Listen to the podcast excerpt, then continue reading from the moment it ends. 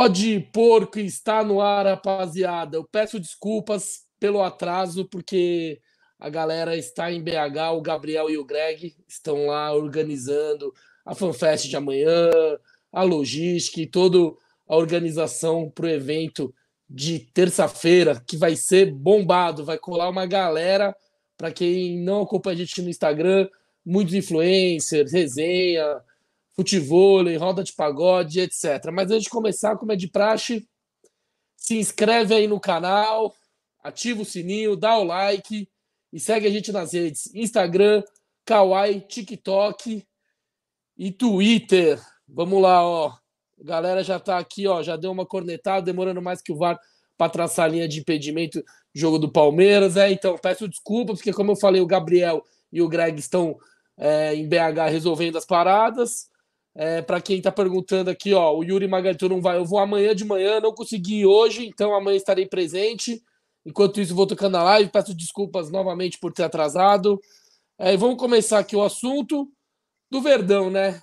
Que venceu o Ceará e segue líder.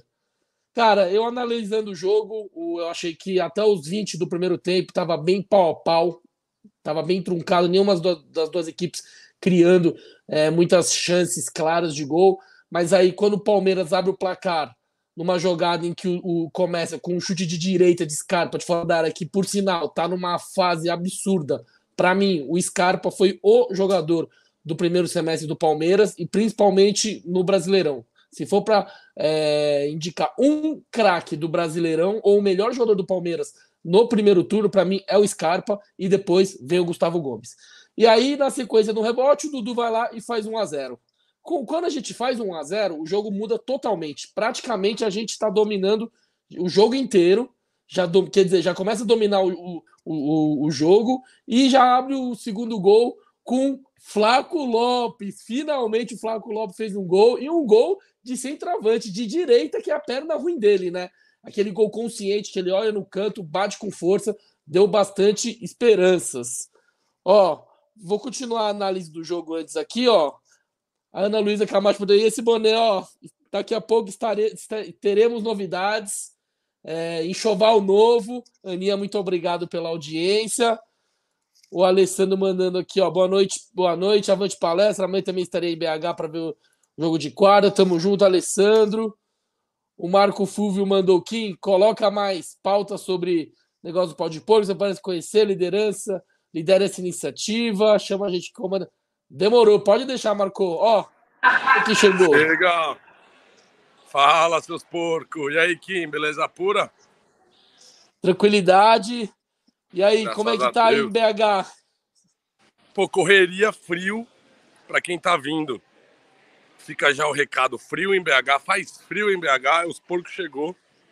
Tamo aqui, ó. Dá um look no hotelzinho, ó. Olha o pé direito do hotel, que maluquice. O negócio tá legal. Viemos na correria aí. Desculpa aí o atraso, mas logística aqui, estamos sem comer desde o meio-dia.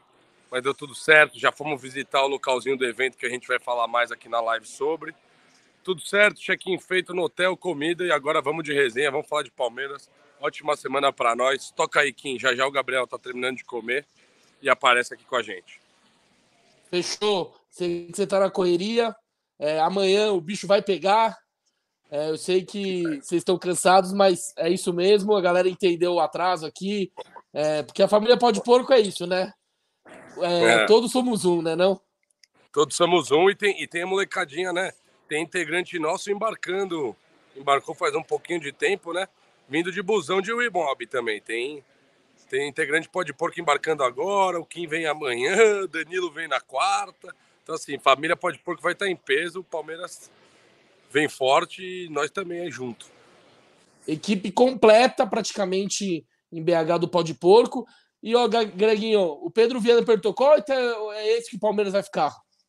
Qual é o hotel que o Palmeiras vai ficar? Esse aqui que a gente tá, o Ouro Minas, hotel muito renomado, conhecido por receber as delegações do Brasil também. Vou mostrar um pouquinho mais para vocês da recepção aqui. Pra vocês conhecerem, já que fizeram essa pergunta, aqui é o Ouro Minas, ó. Ali é o restaurantinho. O Gabriel tá terminando de jantar ali, né? Almo jantar. Aqui a recepção. Olha o pé direito que a galera curtiu, ó. Ó. O Ouro Minas é conhecido pelo pé direito, bonitão.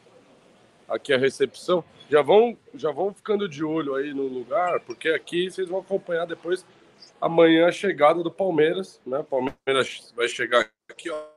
Vou vir na fachada do hotel. Vou mostrar também. BH é aquela coisa, né? Muito prédio, cinza, mas aqui amanhã vamos fazer a chegada dos jogadores por aqui.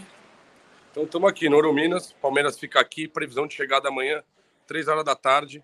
Pode Porco vai estar ao vivo recebendo jogadores do Palmeiras por aqui também.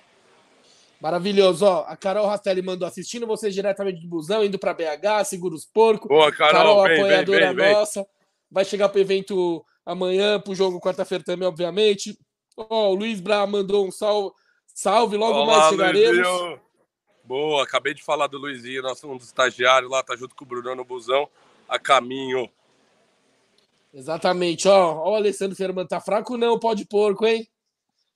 É planejamento, compramos faz tempo, promoção foi boa, viu?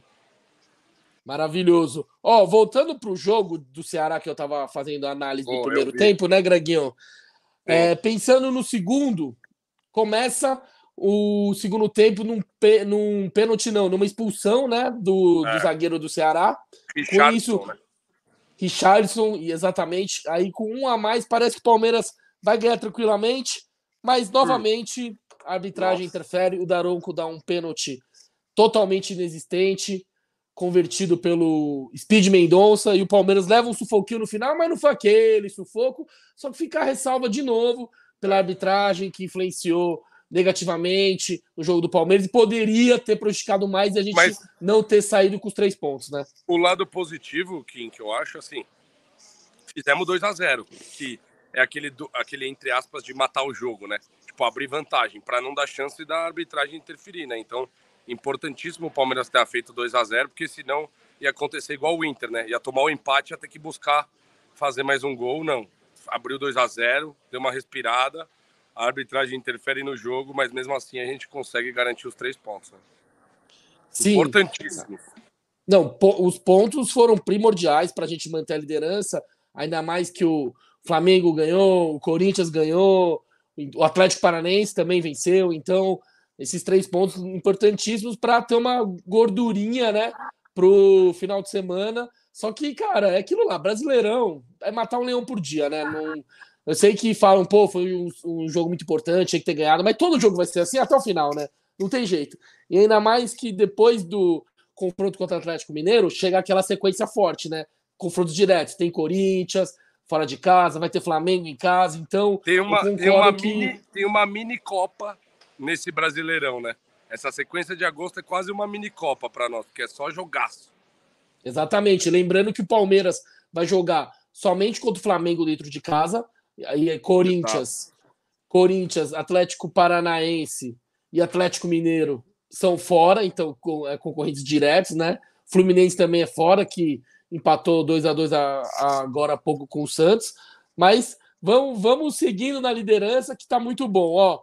O Marco Fúvio mandou $1,99, um superchat aqui, ó, o primeiro da noite. Rumo aos 100, pode porco. Porra, rumo aos 1.000, se Deus quiser, Marco. Marco aos 100, aos 1.000. Acho que ele tá falando dos episódios. Tá chegando. Exatamente. Os episódios continuam. Mas aí é estilo dobra a meta, né? Alcança a meta, triplica a meta, quadruplica a meta. E vamos exponencial, né, Greginho? Valeu, Marcão.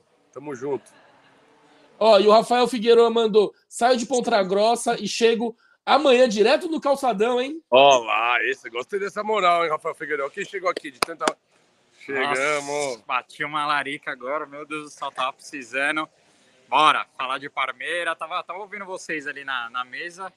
É isso, vencemos o Ceará lá, mesmo num jogo... Palmeiras sofreu mais do que precisava, mas também pelo Daronco, né? Se não fosse aquele pênalti inventado ali, acho que o Palmeiras ia controlar bem a...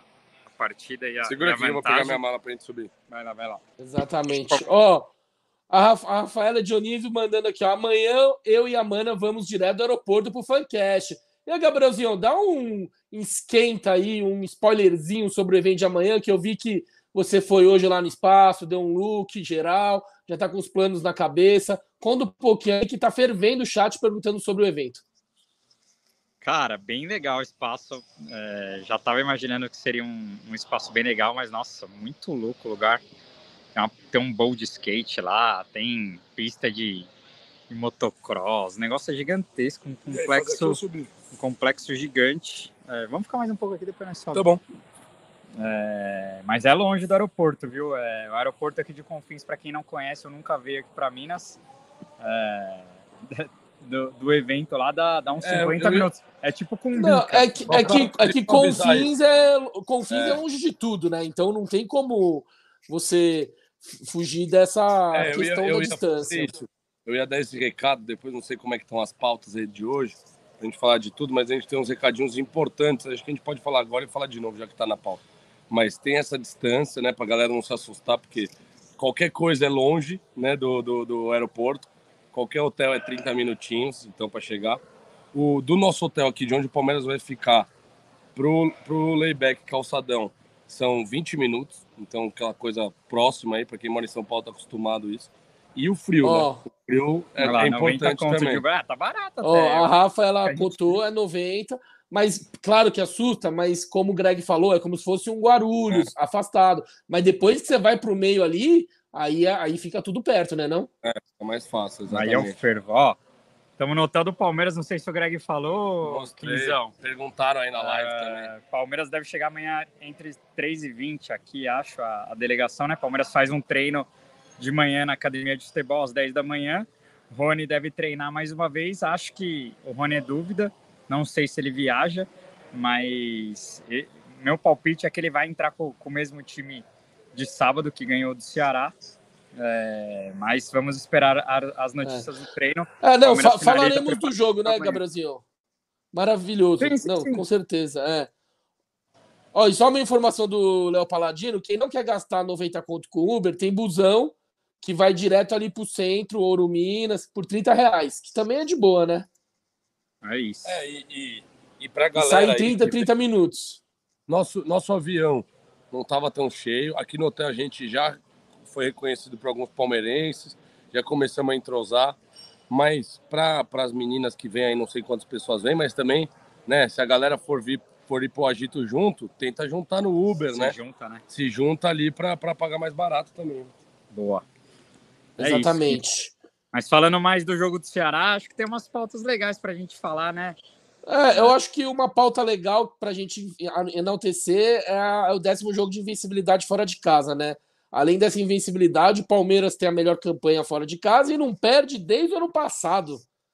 Então é de se vangloriar, né? O Palmeiras já vem de algumas temporadas sendo muito forte como visitante, né? Vai chegar no Mineirão quarta sem saber o que é perder a 19 jogos também como visitante na Libertadores, né? Então não é só no Brasileirão que o Palmeiras tem esse desempenho absurdo fora de casa, no Brasileirão também, e, cara, é realmente inacreditável, e o jogo de sábado, cara, eu tava com receio, porque contra o Fortaleza o Palmeiras fez um jogo muito ruim lá no gramado do Castelão, né?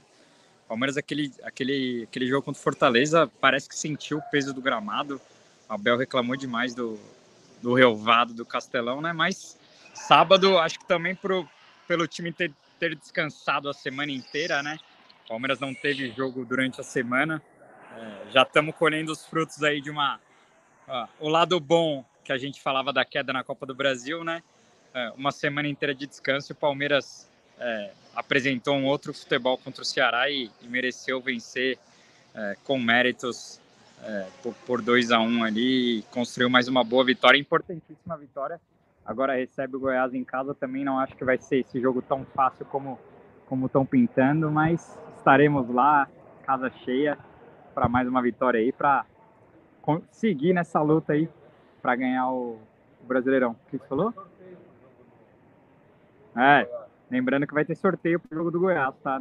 No Insta do Pó de Porco, então sigam o Insta do Pó de Porco lá, que em breve soltaremos...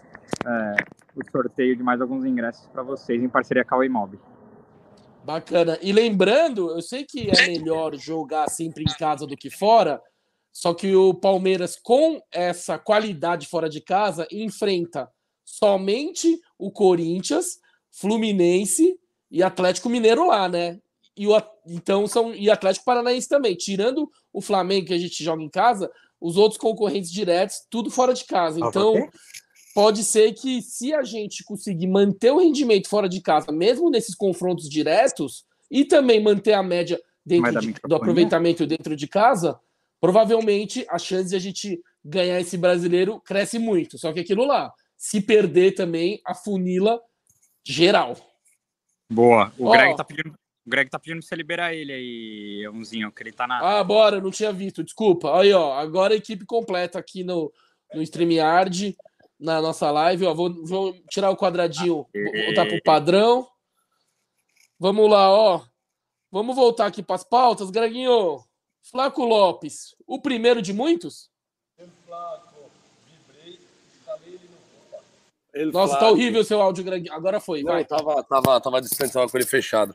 Vibrei horrores, né? A gente viu o jogo junto aí depois do episódio da Soninha. Escalei ele no Fantasy com a faixa de capitão, sabia que ele ia desencantar. E, nas minhas contas aí, acho que dava pra ter saído 2, porque aquela cabeçada que ele deu, um arcozinho, não sei se, eu não me lembro se foi o Danilo ou se foi o Scarpa. O Danilo, ele entra na frente do zagueiro, acho uma cabeçada ali que passa raspando. Ah, primeiro de muito, se Deus quiser, acho que ele ganha moral para esse jogo, para, né, começar de titular também para esse jogo contra o Galo. Então, assim seja, que venham muitos gols pela frente de El Flaco López. É, eu também gostei muito da atuação do Flaco. Eu achei que o Flaco, além do gol, ele se movimentou muito bem no jogo. Teve um lance que ele faz um pivô ali pro Scarpa, que ele chuta, que a bola bate na trave. Teve outros lances também que ele abriu espaço. E também eu acho que ele está entendendo, pelo menos muito melhor que o Merentiel, a questão da marcação. O posicionamento, a hora de apertar e não sair correndo que nem um louco na hora da marcação. Porque se você não souber a hora de correr, um, que você gasta mais energia e dois, que é menos eficiente a marcação, né? Então é mais um ponto positivo do Flaco López que eu senti sábado contra o Ceará. E você, Gabrielzinho, o que você tá achando do Flaco López até agora no Palmeiras?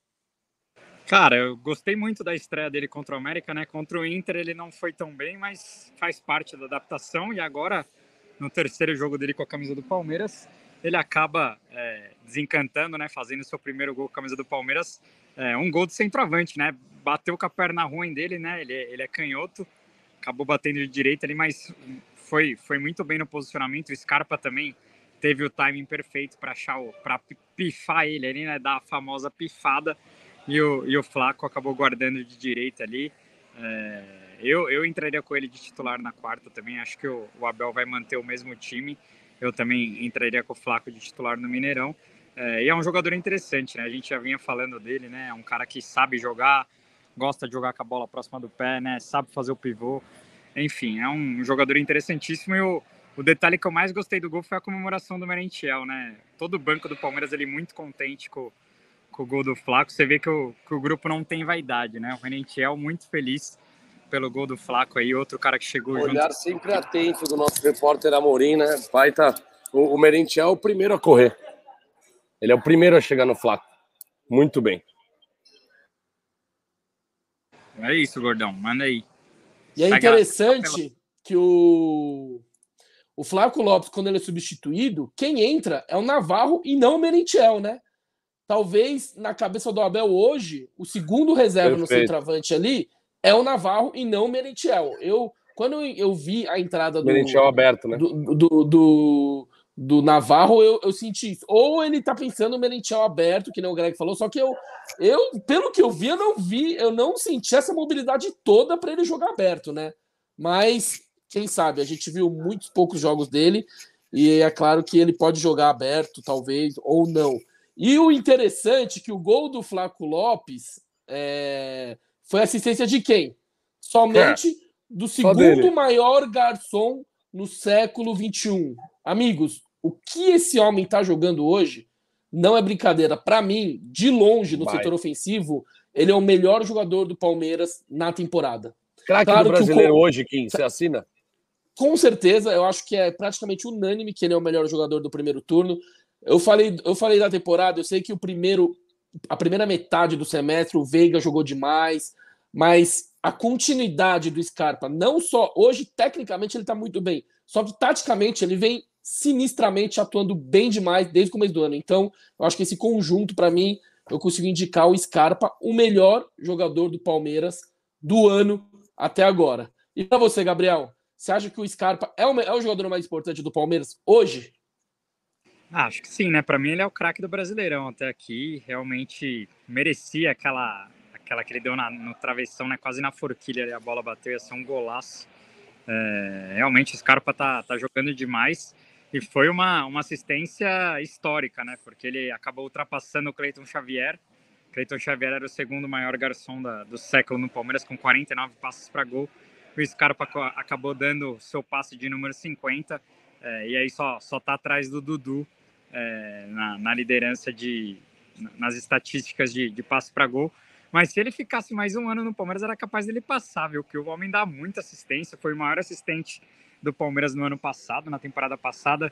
Claro que o Dudu também dá muita assistência, né? Dudu é um cara que participa muito do jogo, mas o Scarpa realmente vem fazendo um ano especial demais. E é bom ressaltar e parabenizar a diretoria do Palmeiras, né? Que muita gente criticou a decisão de manter o Scarpa até o final do ano e perdê-lo de graça, né?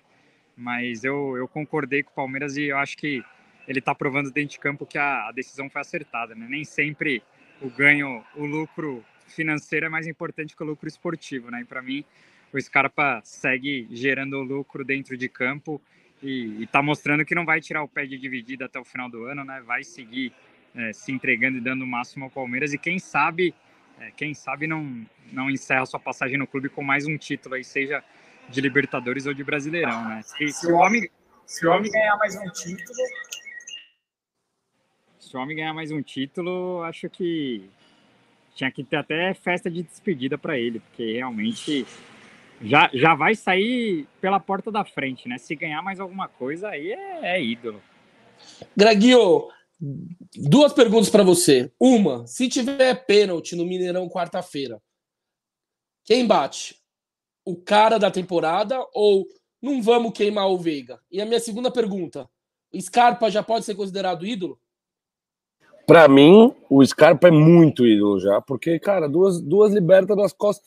Cara, não tem como, eu venero Oséias, Galeano, quase uma liberta, os caras têm duas, não tem como eu não venerar esses caras, pra mim é muito, muito. Fora que eles têm outros, né?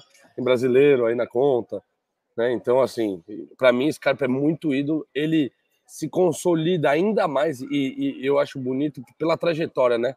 Teve todo um imbróglio, teve dificuldade, você vê que o jogador teve muitas chances de não conseguir ter sucesso com a camisa do Verdão, foi persistente, acreditou, teve fé, batalhou e tá aí mostrando, suando a camisa até o final, mesmo estando vendido, né? Então acho que isso mostra, e ele vai chegar, eu acho que ele vai chegar com um peso forte lá no Nottingham Forest, E vai dar trabalho lá na Premier League, vai continuar sendo o homem protagonista lá. Eu até perguntei, fiz a pergunta para vocês, né, se a gente ganharia um dinheirinho em venda futura. Eu acho que ele é um jogador que tende a fazer sucesso na Premier League com os escanteios perigosos dele, com as bolas alçadas, com o poderio dele de marcação também. Então acho que com certeza é muito ídolo e tem tudo para ser ídolo também na Inglaterra. Sobre o pênalti, cara, vou te falar, difícil, pergunta muito berlinda, né? Você quis me colocar no paredão aqui, mas eu vou te falar de boleiro, isso aí é na hora. Tipo, porque o Veiga já não é mais o absoluto, vamos dizer assim, né? Até porque antes essa pergunta não existiria. Então, isso já faz a gente perceber que ele não é mais absoluto. E aí, por ter essa dúvida, eu acho que é muito o feeling do momento. Puta, sofreu o pênalti. Aí foi o Veiga quem sofreu, né? Já pôs a bola debaixo do braço, tá com a confiança lá em cima, pôs a bola debaixo do braço e esquece, bate quem pôr a bola primeiro. Mas claro, se o Veiga, eu acho que tem a prioridade, segue tendo a prioridade. Se o Scarpa quiser bater e pedir para bater, eu acho que o Veiga também tem a humildade para deixar bater. Então acho que vai ser muito o feeling do momento. Eu arriscaria que o Veiga bate no peito e segue bater, e segue como titular, batedor oficial, né? Não titular, não só titular, mas como batedor oficial, e que ele chamaria a responsa. Mas eu acho que a confiança do Scarpa tá tão alta que é capaz de ter aquelas coisas, não bate você, bate, não bate, não. Mas eu vou de Veiga. Boa. E outro cara que dá para comparar com o Scarpa como um dos melhores jogadores do Palmeiras na temporada é esse homem aqui, Gustavo Gómez, que se torna o estrangeiro com mais vitórias pelo Palmeiras após o triunfo diante do Ceará. Ele igualou Valdívia. Gabrielzinho, o que falar de Gustavo Gómez? Ah, não tem muito. Eu tô numa live, meu parceiro. Mas depois te chama aí. Eu vou te perguntar se você conhecia esse aqui, ó. Ah, não... Gabrielzinho sempre muito tietado aqui, reconhecido. Não, um amigo mineiro aqui parou pra... Eu não sabia que eu tava na live, mas enfim. Cara, o Gómez não tem muito o que falar, né? Achei mais um bom jogo dele.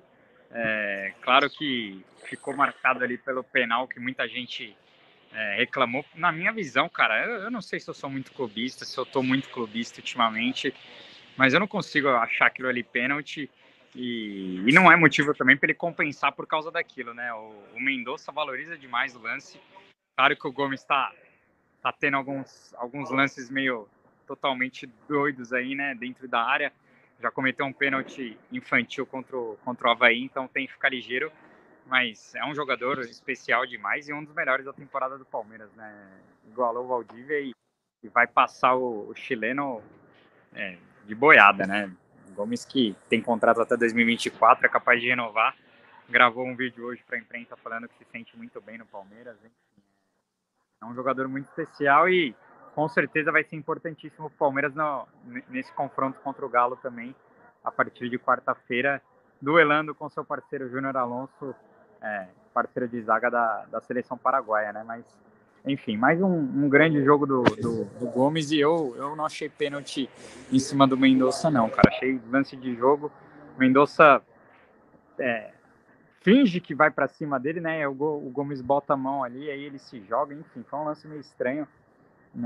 Mas também acho que o VAR não devia interferir naquele lance, como não interferiu no lance do pênalti inexistente do Danilo, né? Então, enfim, mas falar de arbitragem acho que não adianta muito, né? Porque a gente fala toda semana e a coisa não muda, né? Parece que só piora.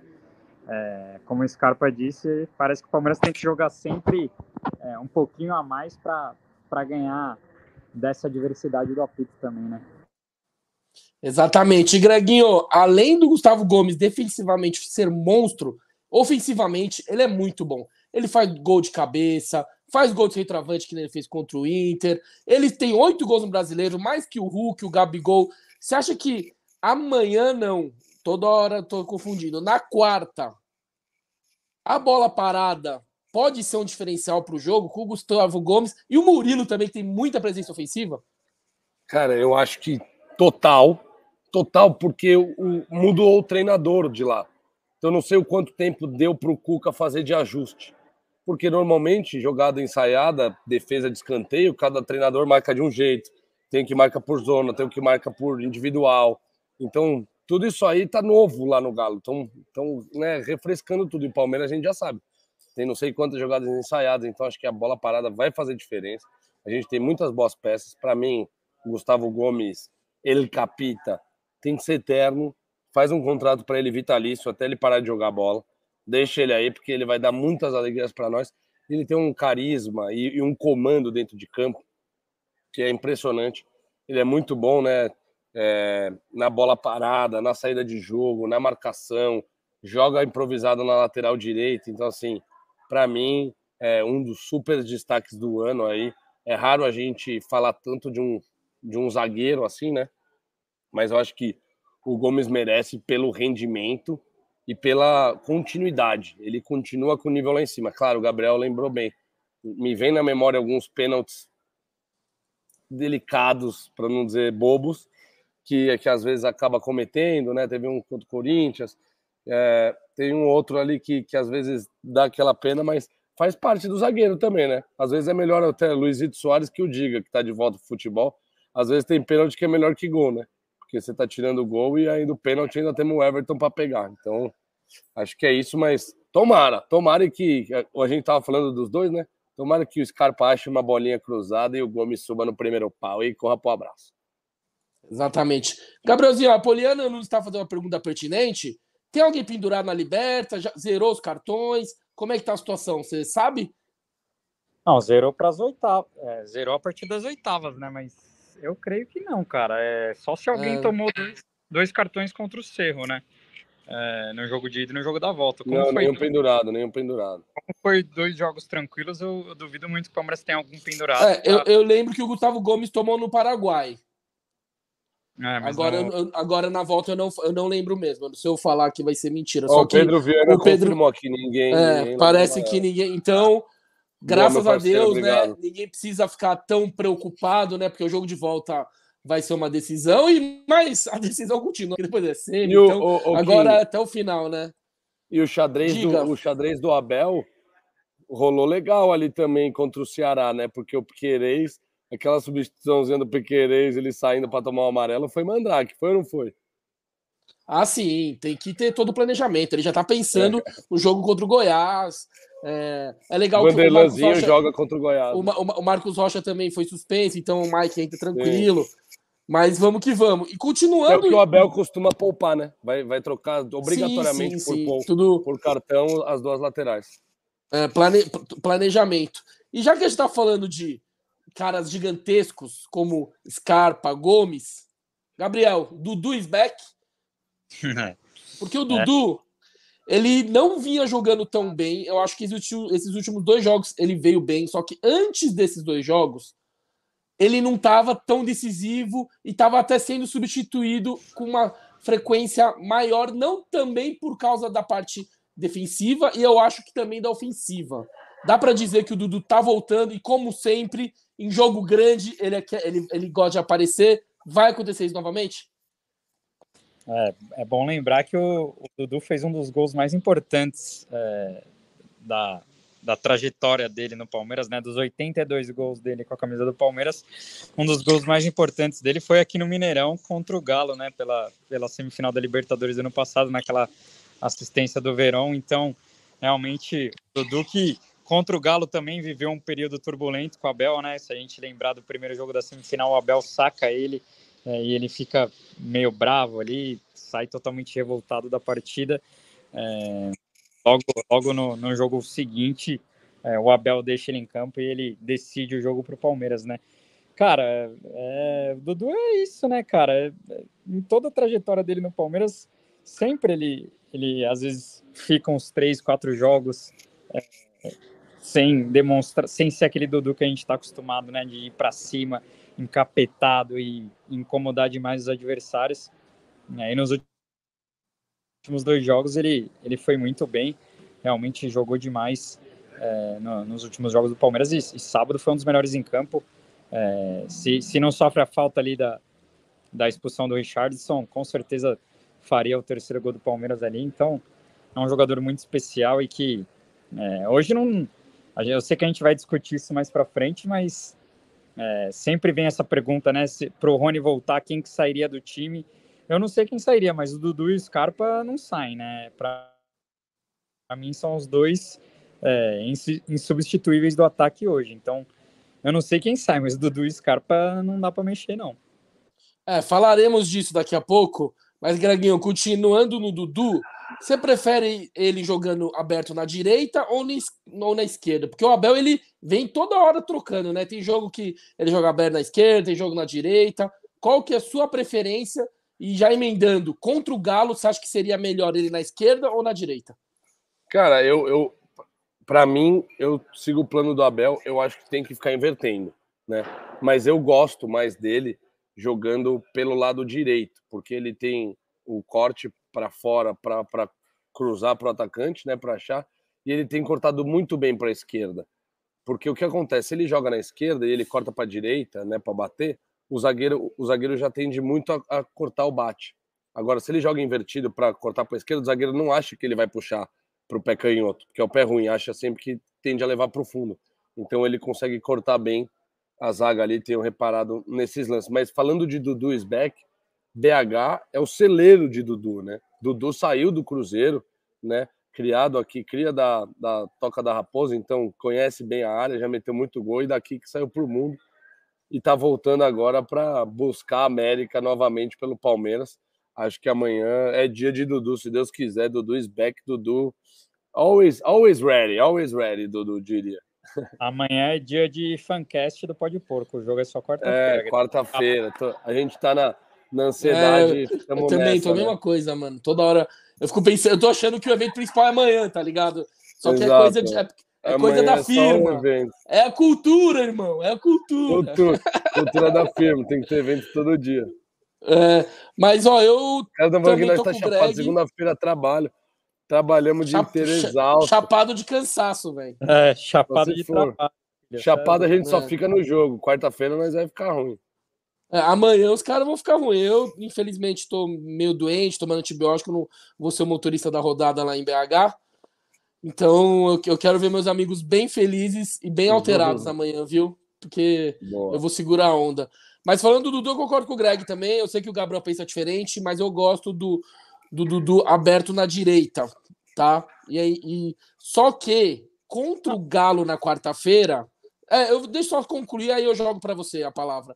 Eu acho que como o Arana, que talvez é desfalque, é dúvida, né? Que ele saiu machucado contra o Inter... Jogue, o Dudu, acho que ele ia correr muito pra trás por causa do Arana, sabe? Muito pra trás. Diferente do Mariano, que é um cara que também aparece na frente, só que ele fica mais na contenção do que o Arana. Então eu acho que o Dudu se preocuparia menos na marcação, por isso que eu jogaria ele pra aquele lado e deixa o Scarpa marcar o Arana, mano. Porque acho que ali eu não tenho medo de ninguém ali indo pra cima do Scarpa hoje em dia. Olha como tá a fase do Scarpa. Pra você, Gabrielzinho, Dudu na esquerda, na direita ou... Back, left, right, não tem onde ele botar ou ele vai representar. Assim, não é que eu gosto do Dudu na esquerda, mas quando ele tá endiabrado, quando ele tá naqueles dias, né, ele faz a diferença em qualquer lugar do campo, né, até jogando mais recuado como meia, como ele jogou tantas vezes também pelo Palmeiras, né. Dudu é um cara que ele joga muito, onde você colocar ele no campo, ele vai deitar, né, então... assim, eu gosto muito dele na esquerda porque a maioria das lembranças do Dudu nesses 7, 8 anos de Palmeiras são do lado esquerdo, né? Mas ele tá vindo muito bem do lado direito e, cara, eu confesso que pra quarta-feira eu não pensei qual lado que é melhor ele atuar, não. Claro que o Arana é um desfalque de peso pro Galo, mas se a gente for pensar, o Rubens vem jogando até melhor que o Arana, né? Nesses últimos tempos, um lateral cria da base do Galo. Lateral volante, né? Mas vem fazendo boas atuações ali na esquerda, então eu confesso que para mim tanto faz. Se o Dudu tiver naqueles dias, quem tem que se preocupar são os laterais, não o Dudu se preocupar marcando o lateral. Quem não tem que dormir são os laterais, pensando em como segurar o Bachola. Exato. Exatamente. Eu tô empolgado, porque a gente tá falando só de monstros. Falamos de Scarpa, falamos de Gomes, de Dudu. Agora falaremos desse homem, do Rony, que pra mim, se ele não tivesse machucado, talvez seria o cara do primeiro turno, tá? É que com ele demais. Se machucando, ficou muito evidente pro Scarpa o destaque maior. Só que até lá, o Rony tava deitando, e ele era o artilheiro do Palmeiras. Se eu não me engano, ele ainda não tenho certeza. Depois a gente busca a informação. Só que, Gabriel, aquela hora que você começou a falar sobre esse assunto, parou, agora continue. Se o Rony a galera no chat quer saber. O Rony embarca, o Rony vem com a delegação, o Rony vai pro jogo. Então, aí duas perguntas pra você, Gabrielzinho. Ele vai pra BH. Segunda, se ele tiver 100%, quem você tira pra ele entrar? Ou não põe ele? Então, eu não colocaria o Rony no jogo de quarta, tá? Eu acho que ele ainda... Ele deve viajar, vamos ver se... Lógico, não, acompanha, né? Jogo importante e vem junto. Eu acho que independente se ele vai pro jogo ou não, ele deve viajar porque é um jogo importantíssimo. O Rony é um cara muito de grupo, é um cara que o elenco gosta demais, então eu acho que ele viaja de qualquer jeito. Mas na minha visão, ele deve estar pronto para o jogo da volta. E para a sequência dificílima que o Palmeiras terá no Brasileirão, que é Corinthians, Flamengo e Fluminense, né?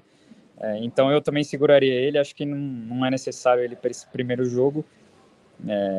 Então eu seguraria, e eu acho que o Abel vai segurá-lo, até porque está sem ritmo de jogo, né? A gente vê o Veiga aí, ficou um tempo lesionado, com uma lesão na coxa e ainda está se recuperando, né? A gente ainda está vendo o Veiga sem ser aquele Veiga que a gente se acostumou no primeiro semestre, mas faz parte. Agora, Sobre a questão do Rony, cara, eu acho que depende muito do adversário. Eu acho que,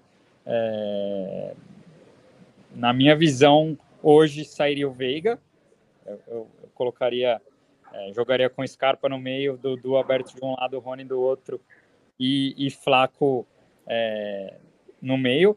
Embora a gente está falando do lado do Dudu aí e o Rony jogue do lado direito também, né? A gente sabe que o Rony não gosta muito de fazer o lado esquerdo, então o Dudu teria que ir para o lado esquerdo, né? E jogaria com o Dudu, Rony e Flaco.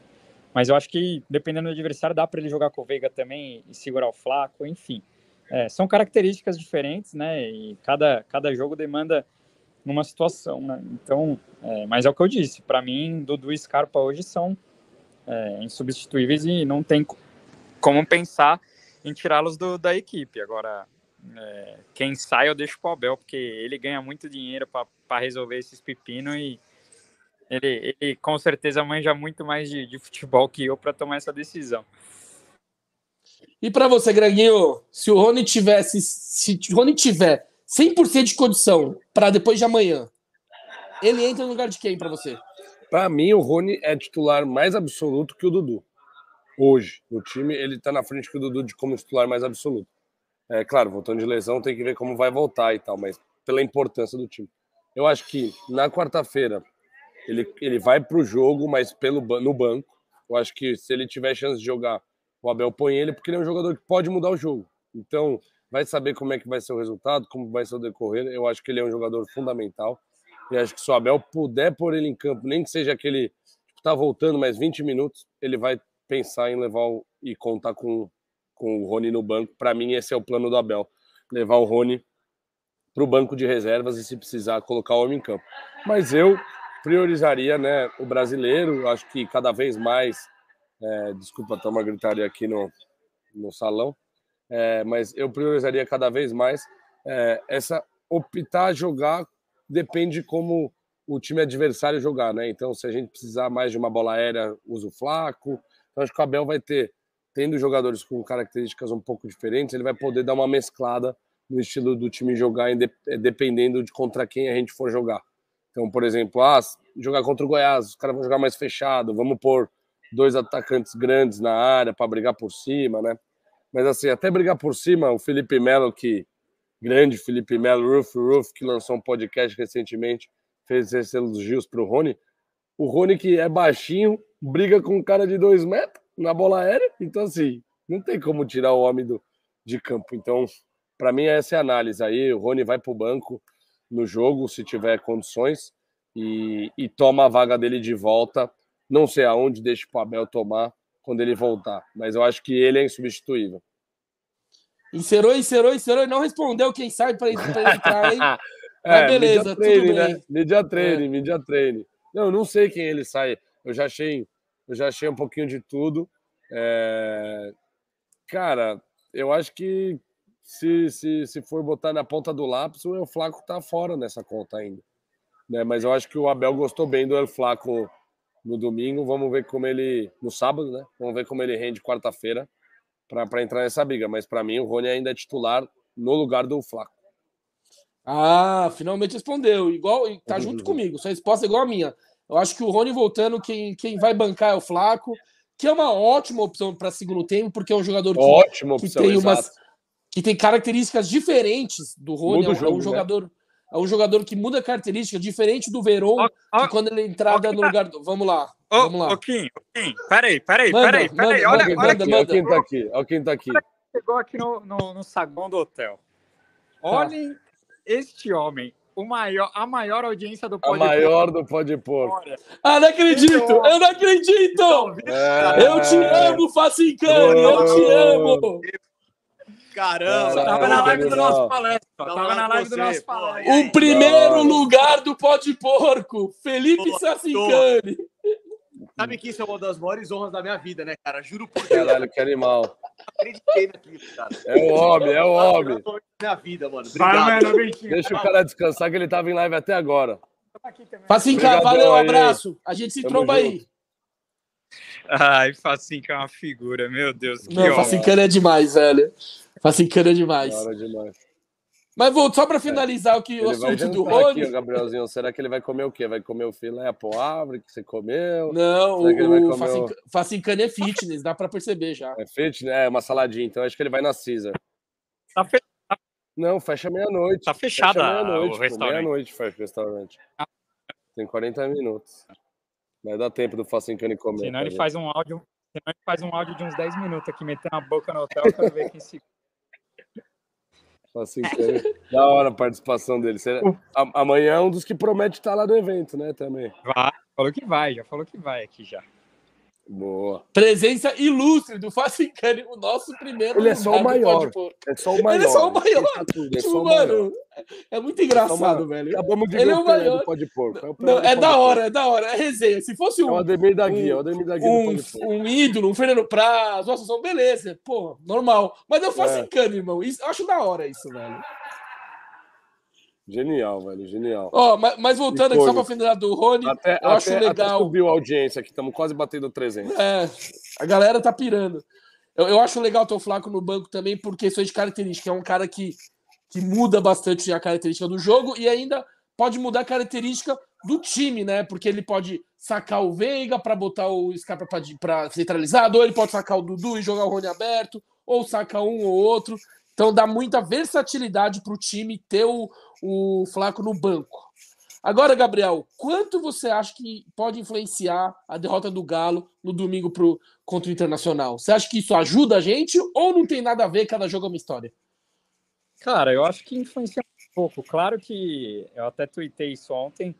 É óbvio que o Palmeiras chega num momento melhor que o do Galo, né? Acho que e a gente tem que assumir, claro que não dá para falar em favoritismo, porque tem que ter respeito pelo Atlético, que tem um timaço, atual campeão brasileiro, atual campeão da Copa do Brasil, então eu acho que não dá para falar em favoritismo, mas é óbvio que o Palmeiras chega num momento melhor que o do Galo, e totalmente o contrário do ano passado, né? Como as situações se parecem, né? Porque o Galo realmente tá ficando para trás aí na briga pelo brasileiro, tá 10 pontos do Palmeiras, então vai jogar todas as fichas na Libertadores, igual o Palmeiras fez ano passado, né? Palmeiras, praticamente a Libertadores salvou a temporada do Palmeiras, né? No ano passado, então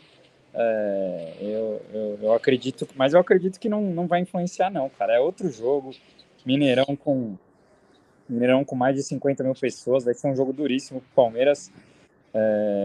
Então eu acho que não influencia. Claro que a torcida do Galo tá muito incomodada com alguns jogadores do elenco, né? O Hulk vem numa fase muito, muito baixa, né? O Nacho também não vem muito bem, o Keno voltando de lesão agora.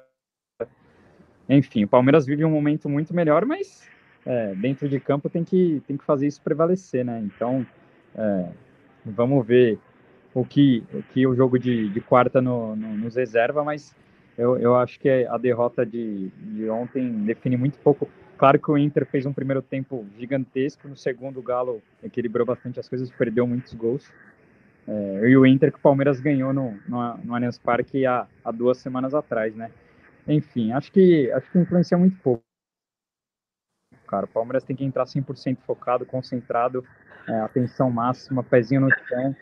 Porque... pezinho no chão e coração quente. Entrar com esse clima de já ganhou... Não tem esse clima em Libertadores, esquece, irmão.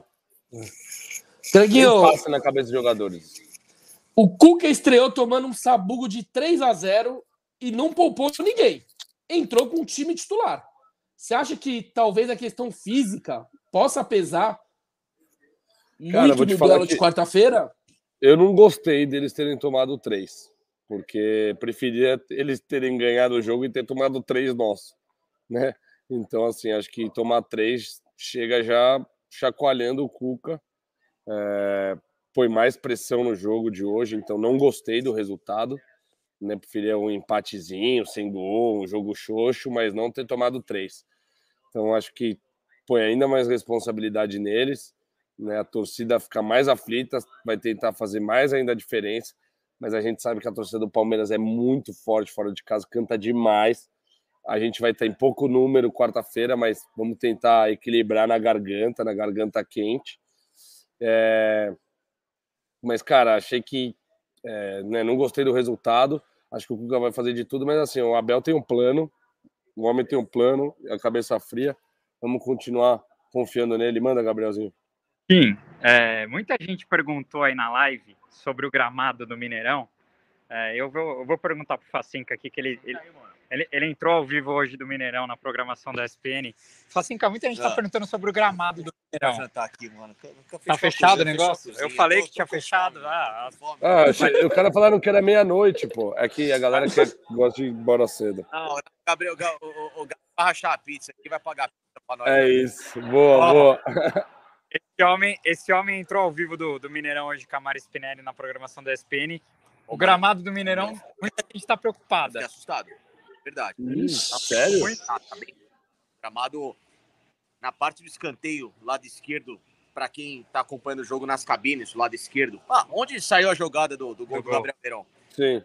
Uma grama alta, completamente diferente do que é original. Depois melhoraram. Mas, assim, na área do gol do Dudu, por exemplo, extremamente esburacado, um gramado muito ruim, fiquei completamente, sim, sabe? Porra, peraí, quartas de Libertadores, esse estádio de gramado, enfim, para time que toca a bola, se o Palmeiras quiser acelerar um pouco, exato, o jogo, o próprio Atlético também, então é preocupante. Assim, um gramado extremamente remendado, não sei se recentemente teve shows, foi a sequência de jogos aqui, mas num nível assim que não dá para mensurar para umas quartas de final de Libertadores, velho, de boa. Nunca vi isso. Amigo. E o Galo mesmo já fez reclamações. Sim. Atrapalha os dois times, né? Gramada pros dois. E a administração. E parece que rola uma treta da administração do Mineirão ser mais pró-Cruzeiro e o Galo tá construindo a arena agora. Sim. Então, não, e agora tem jogo, né? Domingo e sábado, terça e domingo. Rola esse sexta, jogo. Né? Essa mesma treta que tá tendo agora tá tendo com o Cruzeiro e a Arena MRV também tá ficando pronta, então é isso. Mas mais um obstáculo para o Palmeiras de Abel Ferreira na quarta-feira, o gramado do Mineirão, mas saberemos. Para quem ganhou no Castelão no sábado... É verdade, tem essa. Então, foi bom. Vocês vão lá com... Manda aí, Kim. Não tem estádio que suporte um gramado bom com dois times atuando ativamente, dois ou mais. Mineirão é um exemplo, difícil. O Castelão é outro, o Maracanã é outro, então não tem jeito. Mas me assusta, né? Umas quartas de finais de Libertadores, um jogo gigantesco desse, um gramado ruim, é decepcionante, mas tomara que não influencie muito no espetáculo do futebol. E é ruim por dois lados, tá? Porque eu acho que o Atlético Mineiro também é um time que joga com a bola no pé, tecnicamente é muito bom, então só prejudica o espetáculo, né? Ô Kim, tem gente aqui né, que tá acompanhando, a gente tá falando de Mineirão, da torcida do Cruzeiro aí, os parceiros, estão falando do Marcos Rocha, que o Marcos Rocha é atleticano. O Marcos Rocha, para nós, é o senhor Libertadores, trouxe duas para nós, então ele é muito grande. E hoje, para mim, ele é mais Palmeiras que Galo, não tem jeito. Então... vamos apoiar o Marcos Rocha até o final, não tem jeito. O bichinho trouxe tem 3 Libertadores na história. Temos que respeitar o Marcos Rocha. Inclusive, Marcos Rocha fez um jogo gigantesco, a semi da Liberta do ano passado. Nossa, jogou demais. Acabou tomando o terceiro amarelo. E não foi, né? Aí o Mike teve que entrar, mas o jogo do Rocha no Mineirão, da semi da Liberta... foi absurdo, jogou demais. Foi um jogaço e é aquilo, né? Se eles têm algumas leis do ex lá do outro lado, né? Tem Keno, tem alguns jogadores com passagem pelo Palmeiras. O Palmeiras tem Marcos Rocha, que é muito respeitado pelo torcedor do Galo, campeão da Libertadores de 2000. Aí, e também um cara que tem alguns episódios engraçados com o Cuca, né? Foi campeão com o Cuca da Libertadores de 2013 e na final da Libertadores de 2020 lá no Maracanã acabou expulsando o Cuca minutos antes do gol do Breno Lopes ali, né? Então... o Marcos Rocha é um grande personagem desse jogo de quarta-feira. Ô Kim, só contando uma fofoca e um babado, meu Gerson Brenner aí pra galera, a gente viu o técnico do Cruzeiro hoje também, porque a gente foi direto fazer a visita lá no local do evento, lá no calçadão Casa de Praia, a gente encontrou o técnico do Cruzeiro e toda a comissão técnica, falou que lá é onde eles relaxam ali pro jogo. Da hora demais. E você sentiu o treinador do Cruzeiro, que também é português, torcendo contra o Galo, ou ele nem deu essa fala? Não deu pra sentir isso. Uruguaio, filho, tá maluco? O Facincani, o Kim tá doido, mano. Ô, Kim, é uruguaio, Kim, onde você tá? No Kim, perdão, tá desculpa. É gringo. Porra, meu. Caralho, eu tinha certeza que era português, mano. A roça da Ferrari te deixou assim, velho, porra. Tava essa jantada ao vivo aí. Não, Facincani pode falar tudo. Essa jantada foi amarela, hein? Eu só escuto de cabeça baixa, mano. Ó, ali que você trocou a Coreia pelo Japão e começou a chamar de Gima, certeza, mano. Porra, mano, é possível, caralho. Ai, cara. Facincani vai ter que voltar no pó de porco. Facincani vai ter que partir 2, mano. Primeiro lugar, pode tudo. Só vou ficar quieto e escutar tudo que ele falar aí. Não, e só terminando, o Pelazo, o clima estava bem descontraído, né? Estão líderes da Série B, então acho que o clima estava leve do Cruzeiro, toda a comissão tranquila. E só perguntando aqui, o Leonardo Reis perguntou se o Kim está em Minas. Não, Kim ainda não está. Kim vem amanhã cedinho, ele está chegando aqui para somar forças aí com o time. Tamo junto, ó. E é legal que é o terceiro duelo em mata-mata entre Babel e Cuca. E o retrospecto não é muito favorável pro Cuca, né? Uma final de Libertadores. E continue. E uma semifinal de Libertadores. Agora, são quartas de finais. Gabrielzinho, dá pra dizer que o Cuca é o maior freguês do Abel junto com o Renato Gaúcho, né? Porque o Renato Gaúcho também tomou 2 piabas em mata-mata do Abel Ferreira, Copa do Brasil e Libertadores. Eu não diria freguês, porque sempre foram jogos muito equilibrados, né? Se a gente lembrar a final da Libertadores de 2020, Palmeiras ganhou ali na última bola praticamente do jogo, o gol do Breno Lopes, né? E ano passado passou com 2 empates, tinha ainda o gol fora, né? Que esse ano não tem mais. Mas assim, é claro que o Cuca vem de 2 derrotas para o Abel aí na Libertadores, mas o Atlético Mineiro também é uma pedra no sapato do Abel, né? Se a gente for lembrar, eu acho que é um dos poucos times que o Abel não venceu ainda do futebol brasileiro, né? Se a gente for lembrar, eu não consigo lembrar de um jogo que o Palmeiras do Abel ganhou do Atlético Mineiro. Claro, classificou ano passado empatando no Mineirão, mas acabou não vencendo, né? Então, você tem essa informação? Acho que o Abel nunca ganhou do Galo, né? O Abel em relação ao Galo, não. Porque não. Ele assume o Palmeiras no jogo que o Cebola mete 3-0 no Galo. Mas para que ali era o Cebola ainda. E aí depois o Abel não ganha do Galo. Então... Bom, aliás, se você pega um recorte, a gente tem que pegar um recorte que é um negócio interessante.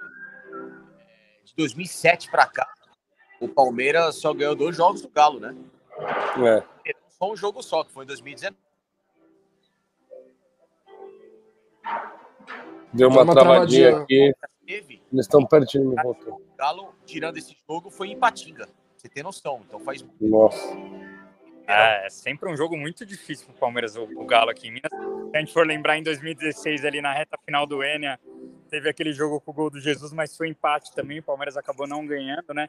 Eu lembro de muitos empates. 2017 foi empate, que o Davidson perdeu o pênalti. 2018 foi empate, gol do Bruno Henrique de pênalti também na campanha do Deca. Nunca o jogo com o Galo aqui é fácil, né, Kim? É sempre jogo muito duro, e eu prevejo um jogo muito duro também na quarta-feira. Em 2018 eu tava lá, foi no Horto, não foi no Mineirão, jogo duríssimo. E, Greginho, dá pra considerar que é o duelo do melhor estrangeiro atuando no Brasil contra o melhor brasileiro atuando no Brasil? Cara, não dá pra afirmar isso porque o Cuca não tava atuando, né? Então, acho que isso não dá pra...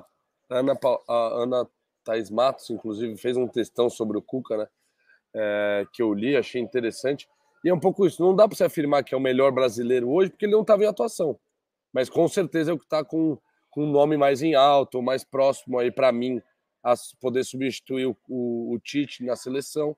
Né? Então essa trilogia, parte 3 aí de Abel e Cuca, promete muito. O Cuca e o Abel sabe disso. O Cuca é aquele técnico cascudo de futebol, tenta buscar sempre uma armadilha.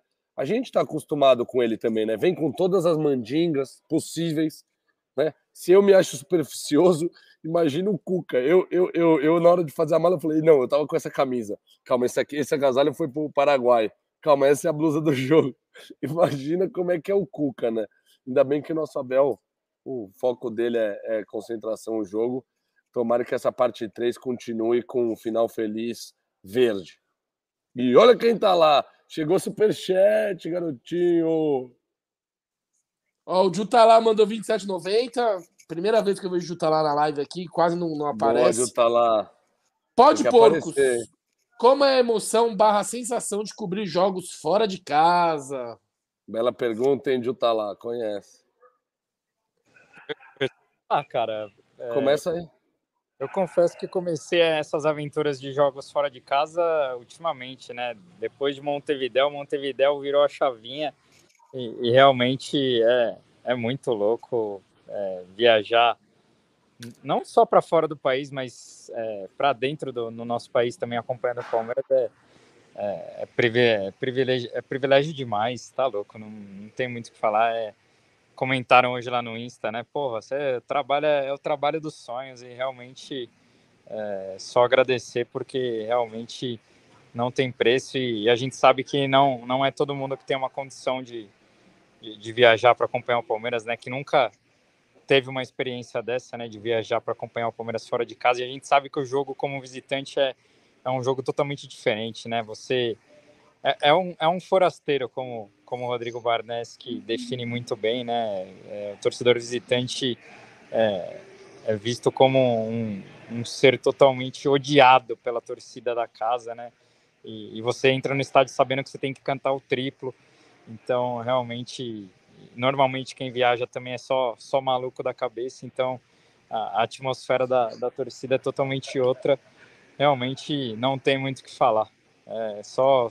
Mas todo mundo que puder juntar uma grana e vivenciar uma experiência dessa, façam, porque é prazeroso demais. Cara, eu só complementando e aproveitando a audiência aí, que a gente bateu os 450 online, principalmente acho que depois aí que acabou a live do nosso palestra. Pode pôr que já está aqui em BH presente. Vou fazer a recapitulação, né? Amanhã tem um eventinho, esperamos vocês lá, a gente pode deixar a dica mais pro final. Mas, cara, cobrir... Desculpa aí, comentário aqui que estão falando que pode ter foguetório no... Eu vi. Hotel do Palmeiras amanhã, eu tô... Senão nós não vai dormir nessa cinca, mano, porra. De brincadeira, meu. Pelo amor de Deus. Pô, Deus me livre, mano. Não, isso é uma coisa do século passado, né? Mas, ô Gabi, se tiver rojão amanhã, a gente não vai escutar. Só se os caras ficarem 3 da manhã, 4, porque eu pretendo amanhã sair do eventinho tarde. Aí nós vamos chegar tão morto, Chico. Pode tocar um morto. Exato, ponto para dormir já. Vou acordar. Exato.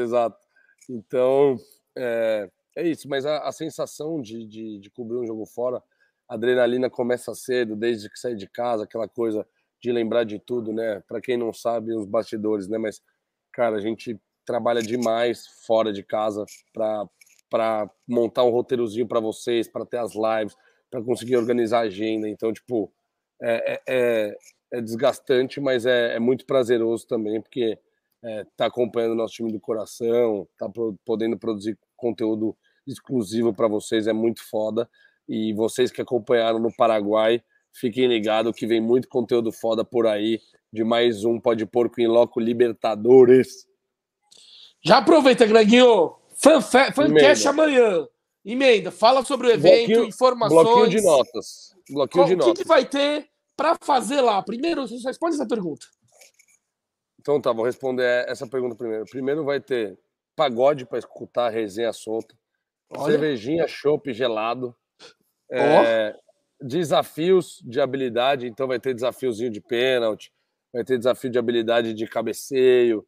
Vai ter quiz rolando pra galera, muita interação. Vai ter telão com Corinthians e Flamengo sendo transmitido lá. Presenças ilustres. Facincani falou que vai estar presente. Vamos ver se vai mesmo. Mas, entre outros. Tá falando que vai, ó. Eu dei a cobrada aqui, ó. Acabei de confirmar com os caras que sim, velho. Olha lá. Fechado, nóis, Facincani. Vamos chegar. Pô, cerveja na conta do pão de porco. Não, pô. Não é. Foi, velho. Gostou, né? catei ela depois da final, fui na casa do camarada meu, na semana do Natal. Porra, entreguei pros moleques. Ah, tirei a foto lá que eu mandei pra vocês também. Que da hora. A galera que também segue Pode Porco, os caras, porra, mano, os caras, além de ser bom na resenha, os caras são bons de breja, vai tomar no corpo, porra. Porra. Beleza, top, mano. Boa, boa, obrigado. Assim que estará amanhã.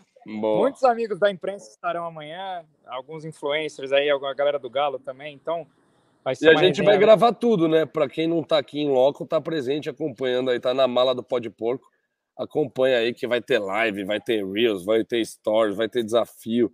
O que não vai faltar é conteúdo para vocês se sentirem aqui pertinho do Palmeiras também. E aí, só uns avisos para quem vem mesmo amanhã. Cara, frio, né? Tragam uma roupinha aí, tanto pro jogo quanto para amanhã pro evento. Venta em BH e faz frio, então tá um climinha mais gelado esses dias em São Paulo, mas vale o reforço desses trajes. Mas também vale, né, se preparar e levar um short. Frio também, não é? Não tá nevando. Olha lá, o Facinga tá falando frio, ele passou em Bariloche. Porra, menos 10 eu tomei aquela porra lá. É verdade. Quase chorei, velho. Eu falei, mamãe, me devolve pra casa. Não, mas é que o evento vai até as 2 da manhã. Se o cara for desagasalhado, aí vai ficar passando, vai ter que beber muito pra esquentar. Ô, Kim, vamos colocar o Facinca na mesa do Pó de Porco, mano. Ele tem que ser tipo o nosso Louro José, só pra ter uns comentários pontuais ali, ó. Não, Facinca. Irmão, seu primeiro lugar. O primeiro pode tudo. Não, é isso, cara. Vocês estão malucos, caralho. Louro José foi foda, hein, Gabriel? Pô, caralho. Ele gostou, filho. Facinquito é bom. Nossa senhora. Genial. Então, e amanhã a gente vai estar lá no local a partir das 6 horas da tarde. Quem quiser chegar antes, pode chegar. Vai ter day use. Os caras do Calçadão e do Layback abriram a porta para nós. O espaço é incrível. Tem half de skate, tem pista de bicicleta, tem... Só faltou ter tirolesa naquela, tem tudo. Estrutura perfeita pra gente curtir, a resenha promete demais. Então esperamos vocês. Quem não garantiu o ingresso ainda, dá tempo de comprar. Não se preocupem para quem deixar, vou ver se só de última hora vai ter ingresso vendendo na porta, tá bom? Então é isso. Chega na resenha, soma com nós, estaremos todo mundo lá e quem não tiver, acompanha online que a resenha vai ser absurda. Boa, rapaziada. Mais um superchat. Vamos ler essa aqui e o Facinca responde, se ele tiver afim, ó. Flaco veio mais para disputar a vaga de titular. Já o Merentiel para compor elenco. Sou fã de vocês. Abração especial pro Facinca. Tamo junto. Aliás, não sei se já discutiram isso. Pode parecer absurdo, mas infelizmente com essa lesão que o Veiga teve, que ele tá ainda galgando de novo a melhor forma física e no ritmo que o Palmeiras tá, se o Abel segura um Veiga para um segundo tempo, até num jogo de volta, para ter um time mais agudo, para pegar o Atlético com a confiança que o Palmeiras tá numa hipotética volta do Rony, Flaco e o Scarpa por dentro, que tá jogando pra caralho, a ver, não seria nenhuma surpresa. É assim, mas se for também, velhão, dá pra garantir, hein? E não é muito pelo contrário. Não serve mais, ao contrário. Não. Vou com o Flaco que voltou legal, vamos arredicando essa confiança aos poucos, vou usar o Dudu, que também tá voando, o próprio Rony é o motor do ataque da equipe, vou dar uma bagunçada na cabeça dos caras. Eu acho que pode ser aquele chamado, sabe, como é que é? É pulga atrás da orelha, mas é um fato novo que a gente talvez... Genial. O Palmeiras cada vez mais fica com 15 titulares, né? Não são mais 11. É bom para todo mundo isso, cara. É bom pro Veiga se recuperar, é bom que tem opção, bom pro Abel, bom pra torcida, sabe? Sai da mesmice. Pulga da orelha no adversário. O Palmeiras, cara. Melhor. Exato. Genial. Maravilhoso. Mas, Leonardo, resposta do Facinca na aula. Aula, demais. Parabéns aí. Você vai estar na transmissão quarta? Não, quarta eu faço só o pré-jogo, aí depois a transmissão... Vamos assistir com nós na bancada, Vamos assistir no meio da organizada lá. Vamos jogar o Facinca no meio da mancha pra ver como vai ser. Os caras dominou. Vai que os caras me batem lá, mano. Tá louco. Os caras gostam de você pra caralho, Facinca. aqui. Tá louco, você é o pai do Enia. Pode porcaria de frente. Respeito o pai... Eu respeito o pai do Enia. Tá louco? Cara, tem bom, ó. Mais de uma hora de live. É, Facincani também participou. Presença ilustre. Eu sei que vocês estão cansados, meus amigos. Fizeram um corre gigante, pegaram um voo, foram lá, deram um check final ali no eventinho que vai ser realizado amanhã. Gabrielzinho, dá suas considerações finais aí, direto da cidade do Pão de Queijo. É isso, Quinzão. Mostrar para quem tá entrando na live o hotel do Palmeiras aqui, ó. Mostra, é o hotel que o Palmeiras vai ficar. Ouro Minas, BH. Olha o teto direito do hotel, malandro. O negócio parece a... Pé direito. Vocês lembram daquela novela Torre direito de Babel? É foda. O cara se joga do Babel. Parece a Torre de Babel aqui, a parada. É o Burj Arab, lá onde o Kim tirou as fotos. É onde o Kim viu lá em Dubai, lá. Mas o Palmeiras deve chegar aqui amanhã entre 4 da tarde, por aí. É, os jogadores, Palmeiras vem com a delegação completa aqui para BH. A gente vai tentar fazer uma cobertura da chegada do Palmeiras, depois vamos pro evento. Olha lá, mais um ingressinho vendido aqui pelo que apitou aqui. Opa, aí é bom, hein? Comprem, garantem seus ingressos, porque amanhã a resenha vai ser legal demais. Vamos assistir o jogo de Corinthians e Flamengo lá também. Vai rolar o pagodão, vai rolar aquela resenha. E, cara, é isso. Vamos preparar, porque quarta-feira a guerra é só dentro de campo. Fora de campo, a gente tem respeito demais pela torcida do Atlético, pelo Atlético Mineiro, um clube que tem uma torcida parceira da nossa aí. Então, fora de campo é só... Danone e resenha e quarta-feira aí cada um vai cuidar do seu e bora pra guerra dentro de campo, mas que vença o melhor e que todo mundo volte bem pra casa, que isso é o que interessa, mas esperamos todo mundo amanhã no nosso eventinho lá, que vai ser resenha demais. Que horas chega o Palmeiras em BH amanhã, Gabrielzinho? Tem essa info? 4 horas no hotel, o Facinca tá falando aqui. A informação 4 horas no hotel. A informação que eu tinha era 3h20 no aeroporto, 4 horas no hotel, é isso. É isso. Tá, entre 4 horas, deve estar 4 horas. Palmeiras chega 4 horas. Olha lá, o torcedor do Galo passou aqui e falou que tá chegando nossa hora, hein? Ixi, mano, eu gosto dessa provocação. Deixa eles falarem. Nossa, é perfeito. Greginho, ele fala assim, puta, é na hora do trembão, nu. Dudu, nu. Greginho, últimas considerações aí da cidade do Tropeirão. Cara, ótima semana, família Palmeiras. Obrigado pela audiência. Começando mais uma cobertura do Pode Porco em Loco para vocês. Prometemos aí muito conteúdo. Acompanha nós, dá moral, manda pros amigos, se diverte conosco. Soma na resenha. Quem tiver em BH, chega com nós, chega junto. Quem não conseguir ir pro jogo, quem não conseguir ir pro evento amanhã aqui, amanhã o Pode Porco já entra em campo. Mas o Palmeiras só entra na quarta, que é quando realmente importa. Quarta-feira, dia de Libertadores, guerra em campo, só dentro das 4 linhas, mas também na arquibancada. Vamos gastar o gogol, vamos falar disso, vamos esquentar, vamos preparar.